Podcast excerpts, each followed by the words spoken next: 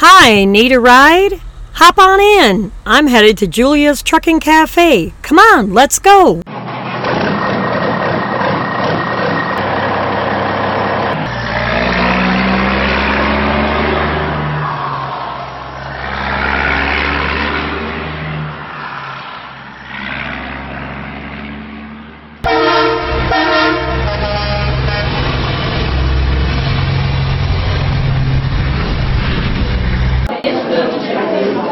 We made it just in time. Come on, let's go get a seat.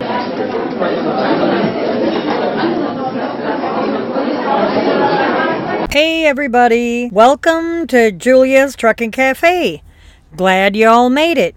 Everybody find a seat? And did you get something to drink? Now just sit back and enjoy the show. As always, I have a lot of news to cover. So let's get right to it. Our first story FMCSA clarifies new personal conveyance rules.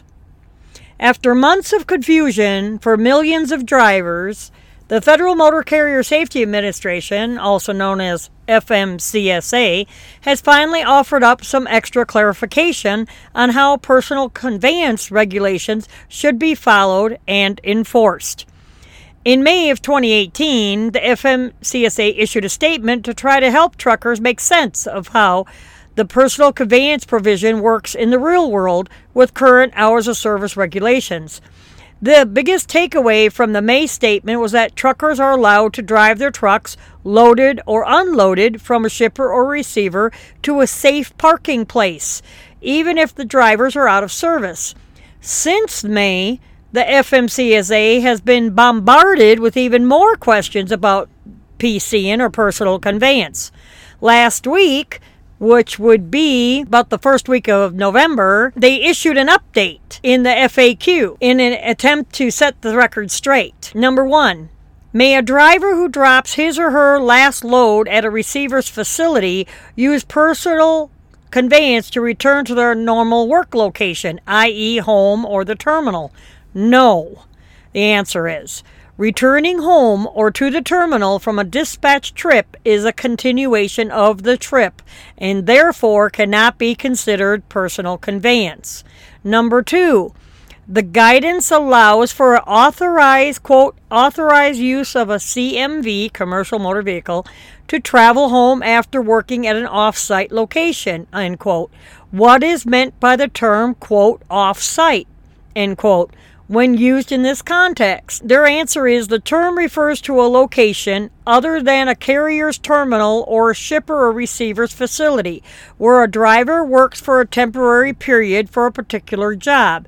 Specifically, this term is intended for construction and utility companies that set up a base camp near a major job and operate from there for days or weeks at a time.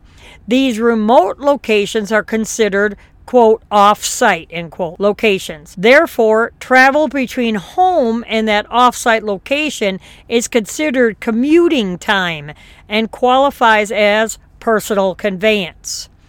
Number three, is personal conveyance treated any differently when the driver is hauling hazardous materials? Response No. There is no restriction on personal conveyance regarding hazardous materials transportation provided that the driver complies with provisions of 49 CFR Parts 177 and Part 397. Number 4. Can a driver who claims a short haul exemption use personal conveyance? The answer yes. There is no connection between personal conveyance and the short haul exemption. As always, off duty time does not extend the 12 hour duty time limitation. Number five, how is personal conveyance time calculated in the hours of service rules? Answer, time spent under personal conveyance is off duty time or off duty driving.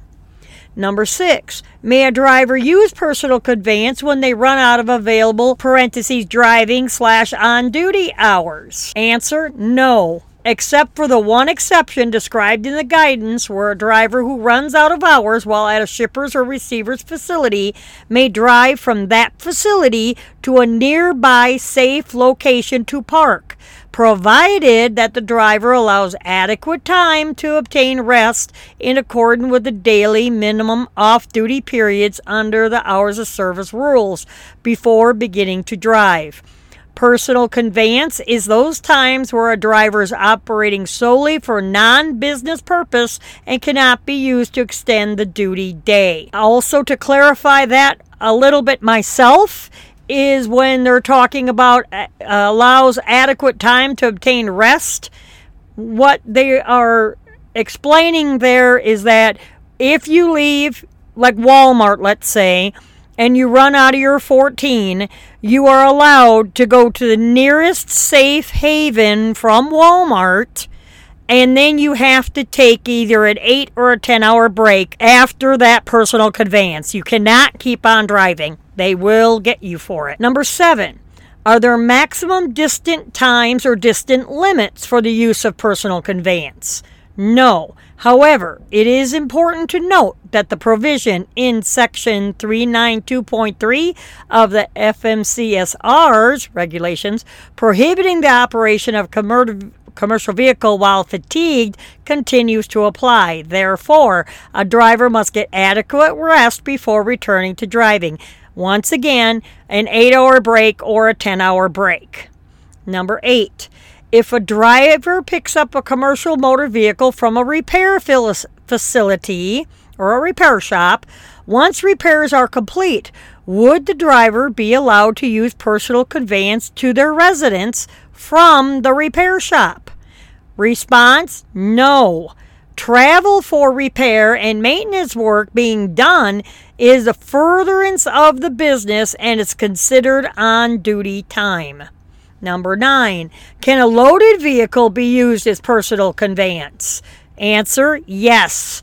Determining personal conveyance is based on the nature of the movement, not whether the vehicle is laden. So they got rid of that laden or unladen portion. Number 10.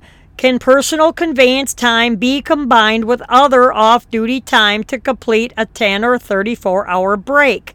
Yes. Since PC is off duty time, however, it is important to note that the provision in 392.3 of the FMCSR prohibiting the operation of a motor vehicle while ill or fatigued continues to apply. There again, they have to put that in there. Can't drive when you're sick, and you can't drive when you're tired. Supposedly.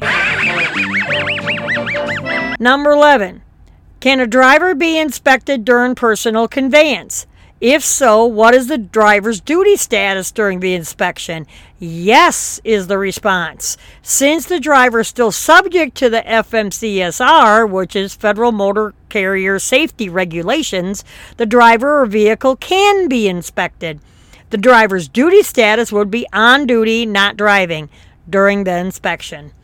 The FMCSA also points out that personal conveyance does not reduce a driver or motor carrier's responsibility to operate a, a, a uh, commercial motor vehicle safely, and motor carriers can establish personal conveyance limitations, whether within the scope of or more restrictive than the FMCSA guidance.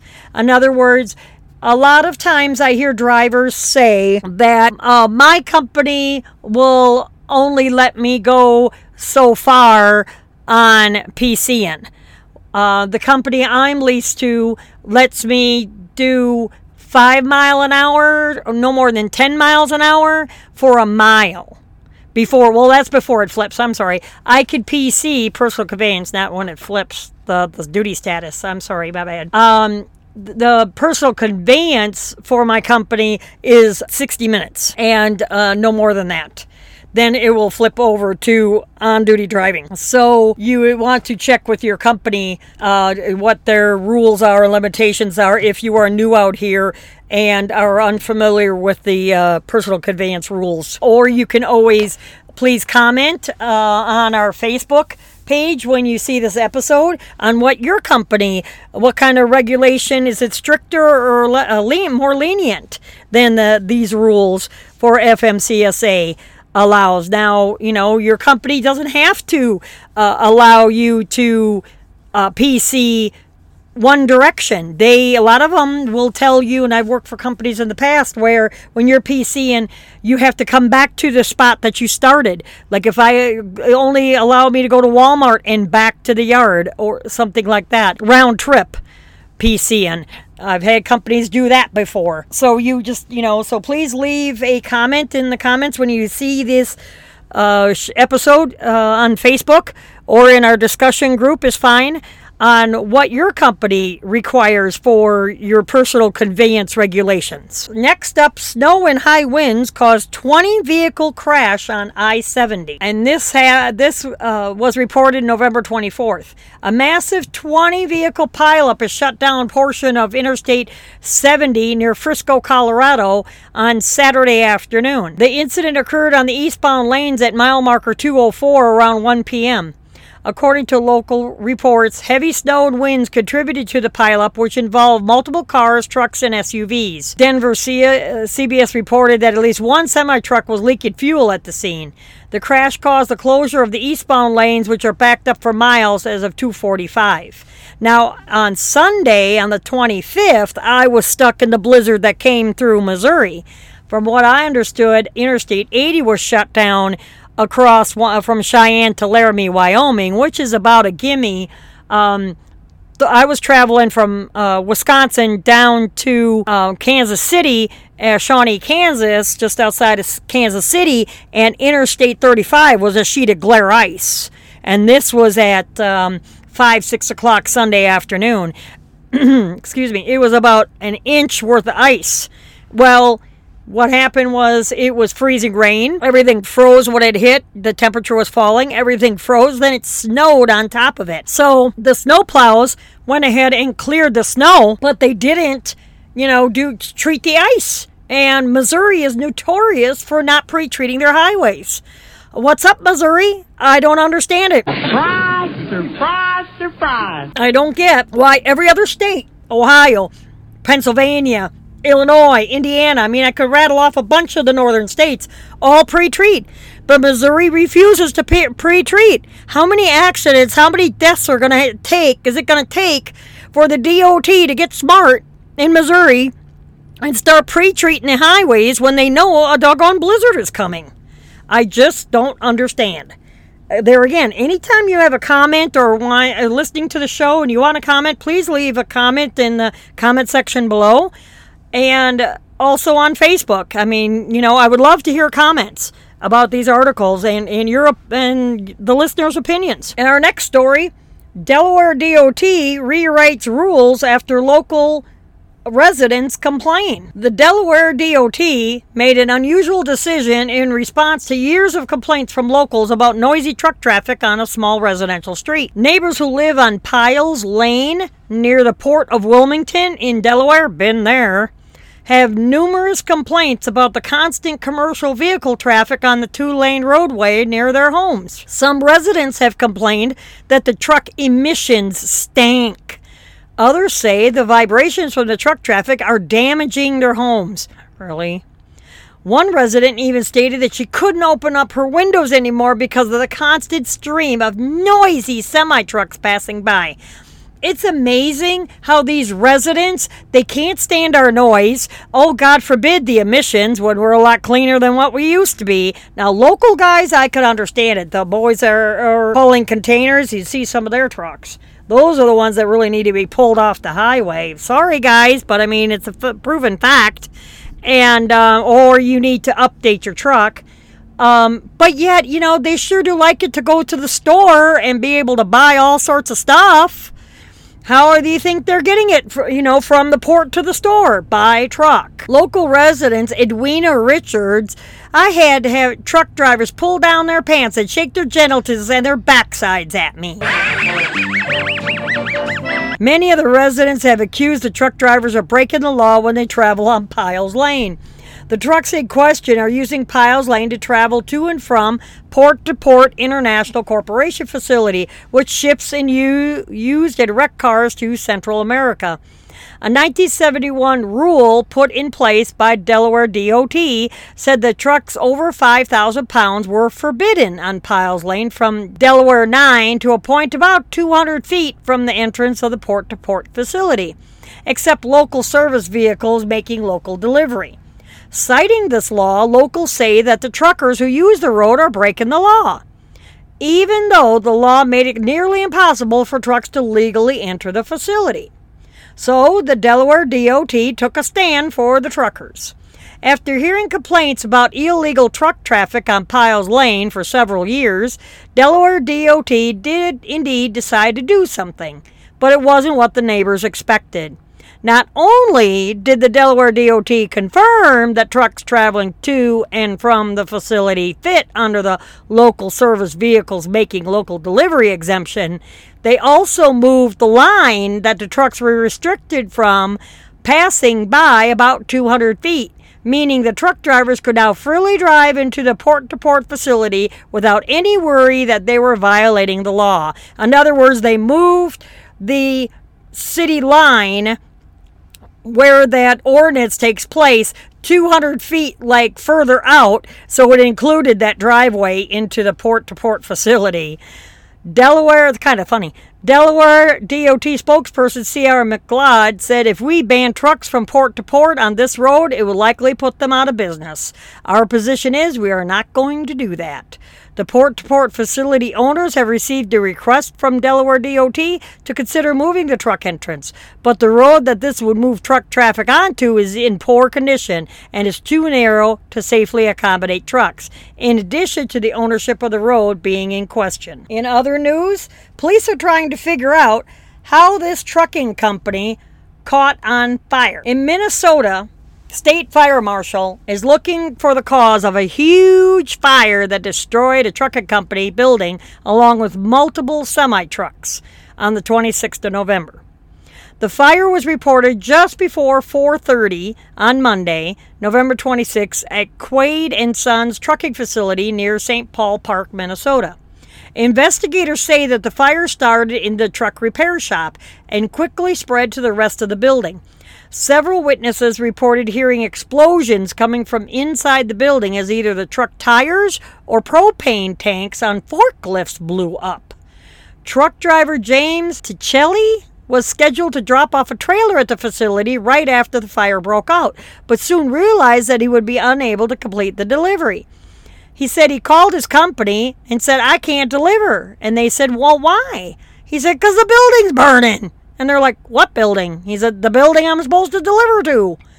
Six semi trucks were inside the building and were totally destroyed. Several others were damaged in the fire.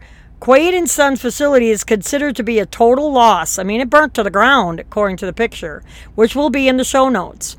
As far as worst things I've seen, this is the worst I've seen. And no injuries were reported, thank goodness.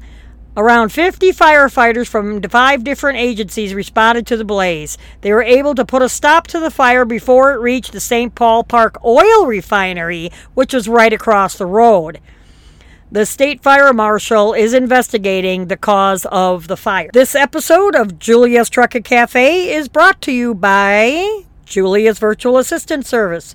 Have you ever thought about hiring a virtual assistant? Do you even know what a virtual assistant is? Well, may I suggest you contact Julia's Virtual Assistant Service to find out how they can help you and your business. Do you have things that you hate doing? Are you a truck driver that has bookkeeping to do? Well, hand all that over to Julia's Virtual Assistant Service and concentrate on the things that you enjoy doing. From basic website design, social media marketing, to transcription, Julia's Virtual Assistant Service can help you and your business with the things that you hate doing. Any task that you have, hand it over to them.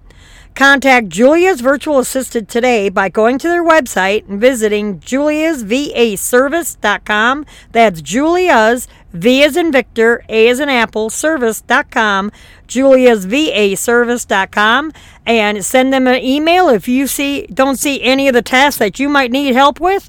She will send you a free quote. So in other trucking news, trucking industry looking to high school students to fill the driver shortage. Now, back in September, I went back through my episodes, and back in September, I have already reported on this.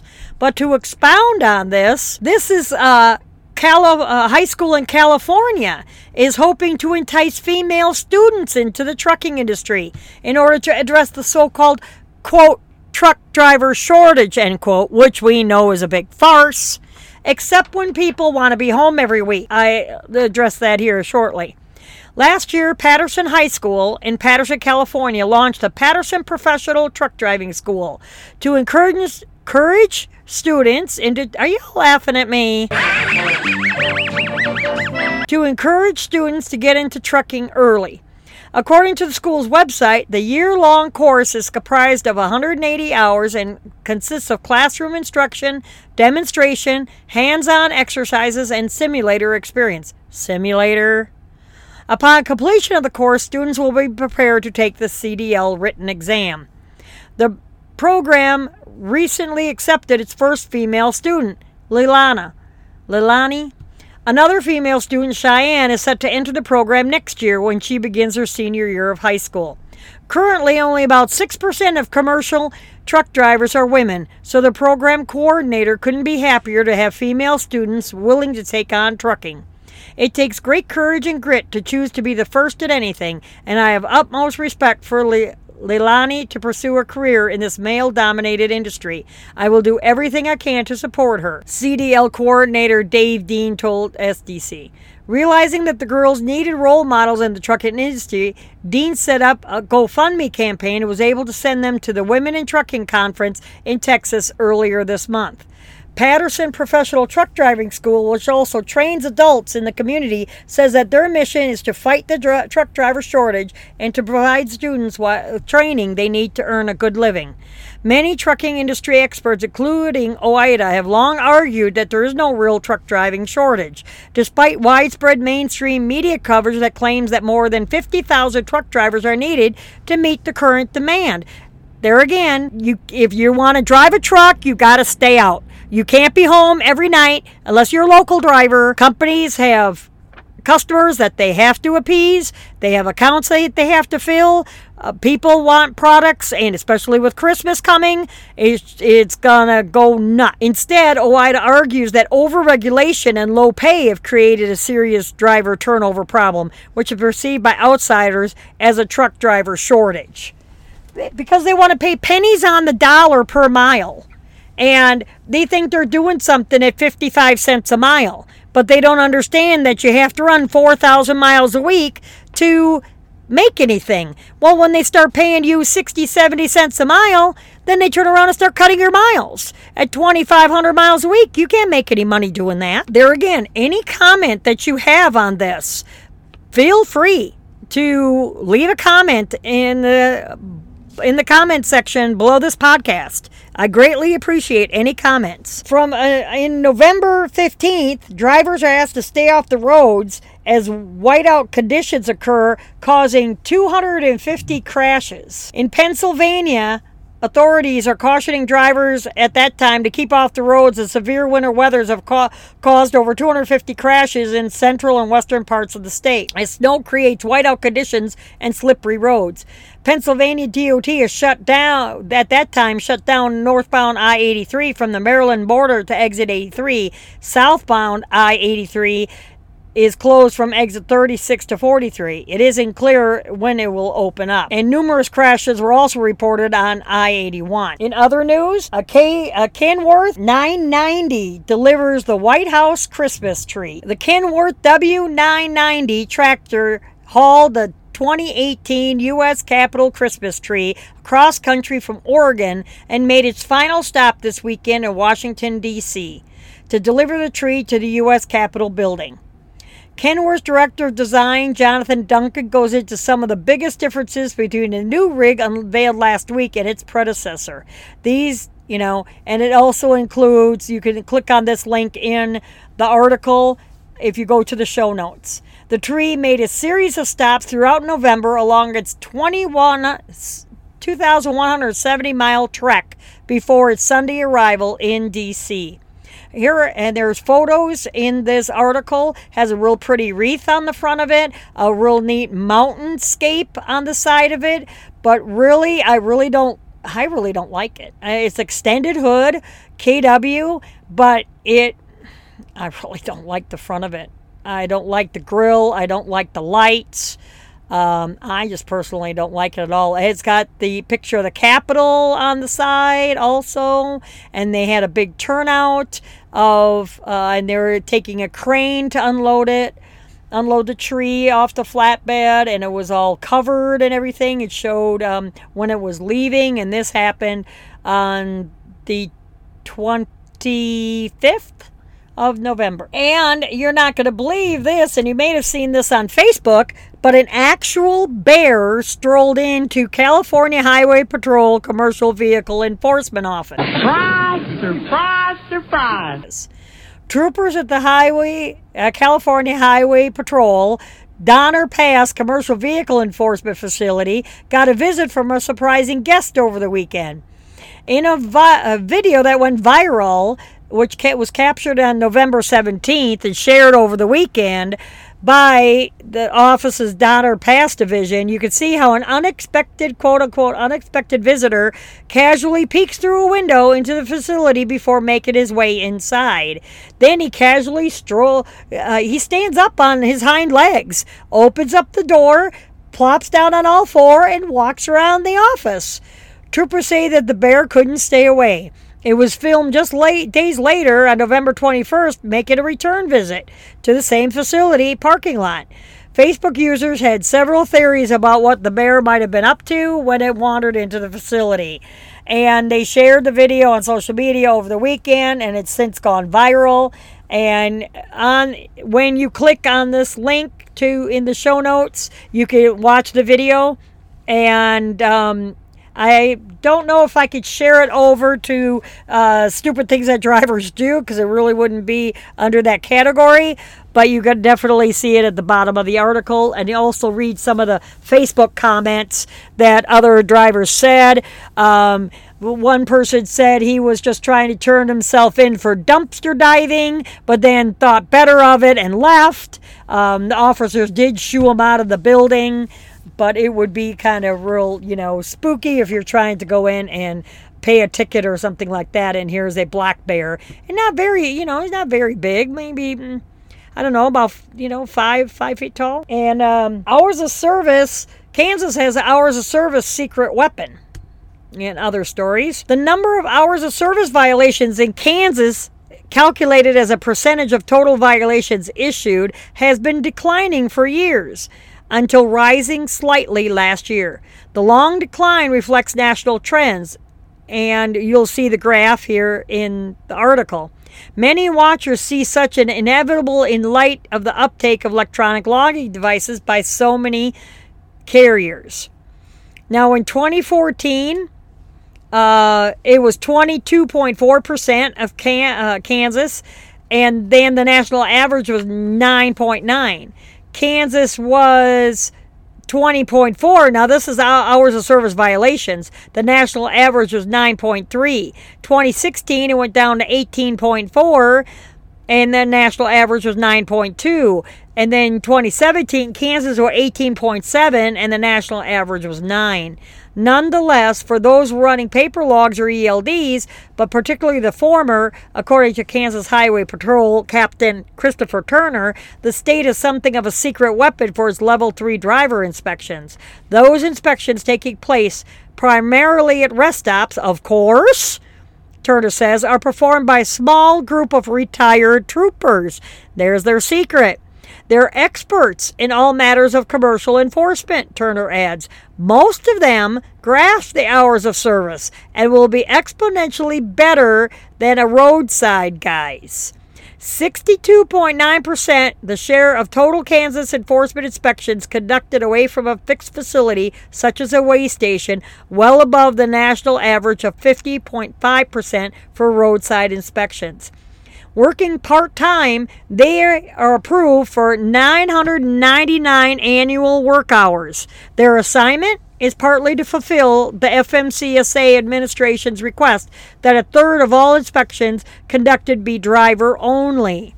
The secret weapon has allowed Kansas to maintain a top 10 ranking in Overdrive CSA's data trail tally of states in the hours violation category. Kansas issuance of hours infractions for the first quarter of 2018, however, knocked the state out of the rankings as violations under the ELD mandate early in the year vaulted other states ahead of it. That reflects what Turner had to say about the character of many of the issued hours of service violations. 16% of our total violations are just attention to detail, he says, or no serious form and manner infractions. The number in 2017 was in fact less than 16% of all Kansas issued violations, but accounted for more than a third of total violations. The ELD's effect on hours violations 2014, 5,000. National total uh, oh, form and manner violations is under 5,000. Total hours of service violation, about 16, 17,000. 2015, it was about 14,000 total total HOS violations. And form and manner was still under 5,000. 2016 went down to about mm, tw- about 13,000 and 2017 went close to a 1,000. Form and manner infarctions are certainly declining as they are nationally. The catch all 395.8 code for them fell nationwide by 8% between 2014 and 2017. Yet in Kansas, the fall was 23% over the same period. Form and manner violations in 2017 made up a greater percentage of total hours of service violations than in earlier years, suggesting either generally less enforcement of hours in Kansas or, perhaps more likely, more strict compliance with more serious hours limitations as truckers turn to ELDs. Now, this is a little bit of a lengthy article. I'm not going to go ahead and go into any more of that.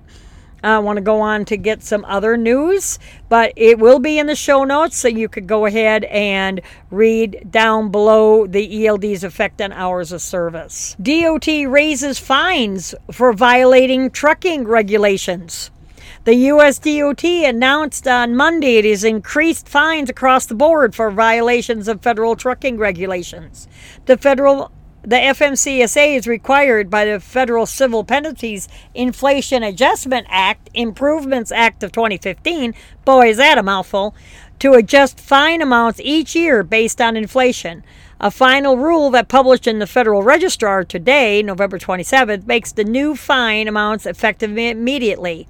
The 2015 Act required FMCSA and other DOT agencies to issue an initial catch up adjustment followed by annual adjustments for inflation. The DOT, in order to find the 2018 adjustment amount, had to multiply the penalty amount by the percentage change between October 2017 Consumer Price Index for all urban consumers and October 2016, which this year was 1.02041.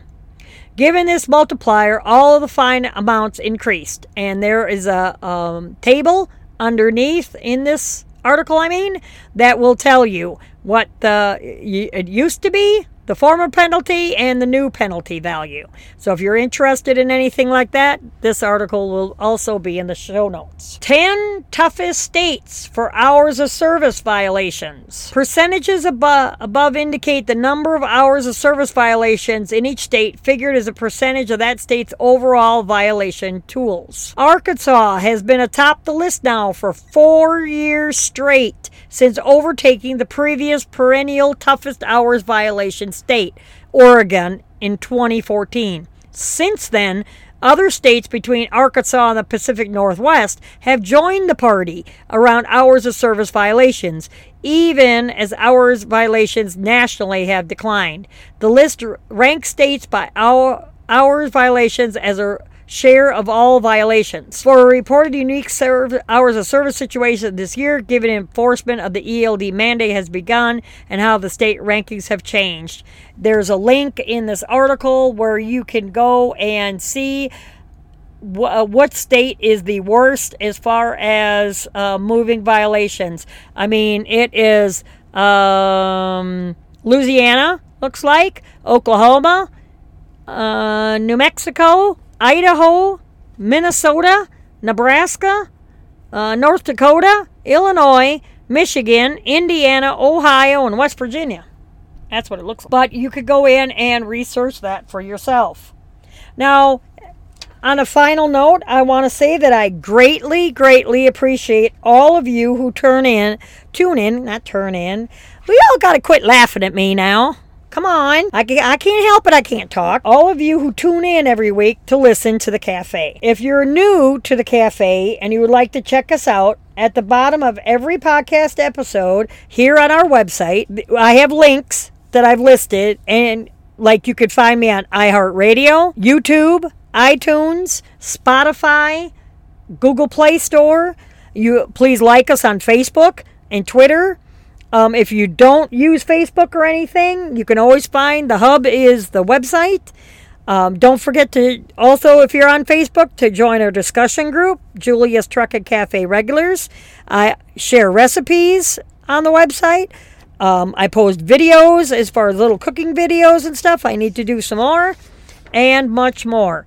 Don't forget to subscribe to our email list. I will not sell your email information. And I, a question was asked about why do I want to people to subscribe to my email list?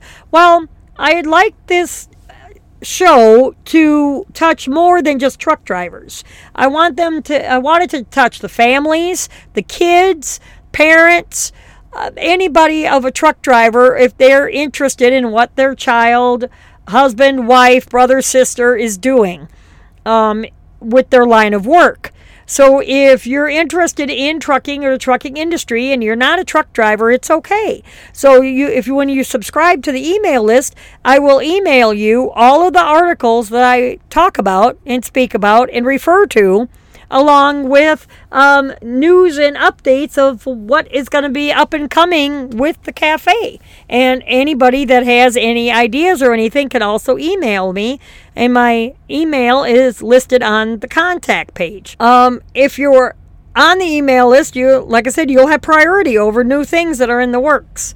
And um, please feel free to leave a comment on the bottom of any episode. I l- read each and every one. Also, if you have an idea for an up and coming show, please feel free to email me. It's uh, the, my email is on the compact, contact page. I will be doing interv- a couple of interviews. I have a couple of interviews that I'm going to be working on here in the upcoming weeks, uh, maybe after the new year. And um, whether it's a, a, balanced diet, a healthy diet, getting healthier in the truck, I'm also found a little tip about losing weight. So um, I do want to appreciate all of my listeners. I greatly appreciate you constantly tuning in. I've had over 84,000 hits to the website. Woohoo! So thank you so much. I've also had over 400 downloads of the podcast in since September. It's growing and it's growing, you know, slowly but surely, which I really really really appreciate. So thank you again. I love you all and until next time, keep the shiny side up and stay safe out there.